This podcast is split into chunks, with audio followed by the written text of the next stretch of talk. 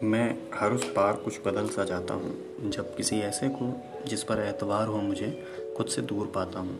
पाता हूँ कि शायद कुछ बदल सा गया हूँ मैं, खुद में कुछ नया सा पाता हूँ। शायद तुमने भी ये महसूस किया हो कि कोई ऐसा जो कभी हिस्सा था तुम्हारी ज़िंदगी का, जब वो दूर जाता है, दूर जाकर भी उसका कुछ हिस्सा हम में ही रह जाता है। छोड़ जाता है वो अपनी कुछ आदतें हम में, और बहुत सी ऐसी यादें जो साथ में होने पर तुमने बनाई थी।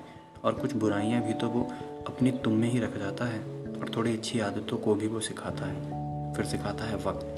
सिखाता है कि कैसे किसी के जाने के बाद उसके बिना रहा जाता है। यादों को उसकी साथ लेकर कैसे जिया जाता है।